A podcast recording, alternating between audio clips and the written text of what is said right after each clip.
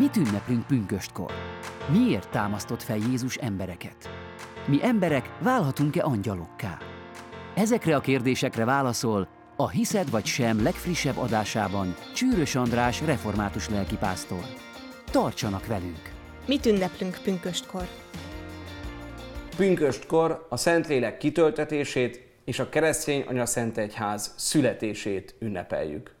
Ennek a lényegét a tanítványok megváltozott életében mérhetjük le. Ez a 11-12 ember a tömegtől félő, bátortalan ember volt, akik pünköstkor, a Szentlélek betöltetésekor kilépnek, és a halállal dacolva hirdetik az örömhírt, hogy Jézus meghalt értünk, és feltámadt.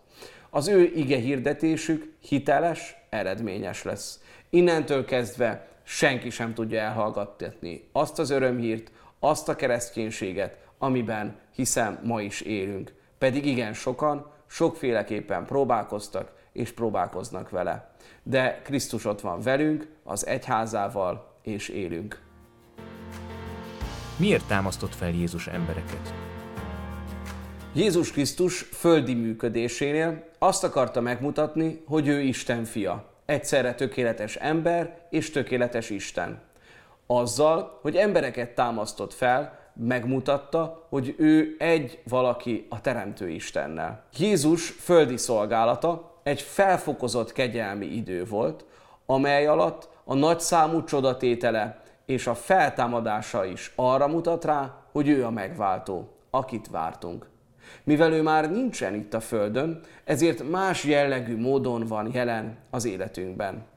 Sok életet mentett ki azóta is a mélységből, a csodáival a hívő ember megtapasztalhatja, hogy vele van.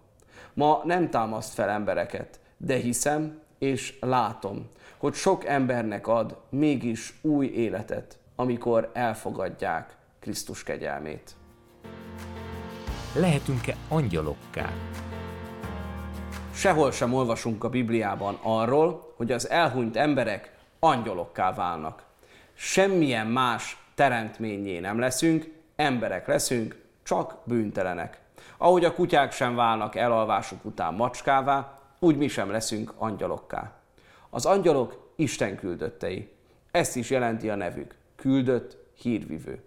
Vigyázzunk is, hogy ne tulajdonítsunk nagyobb hatalmat nekik, és fontosabb szerepet, mint ami van.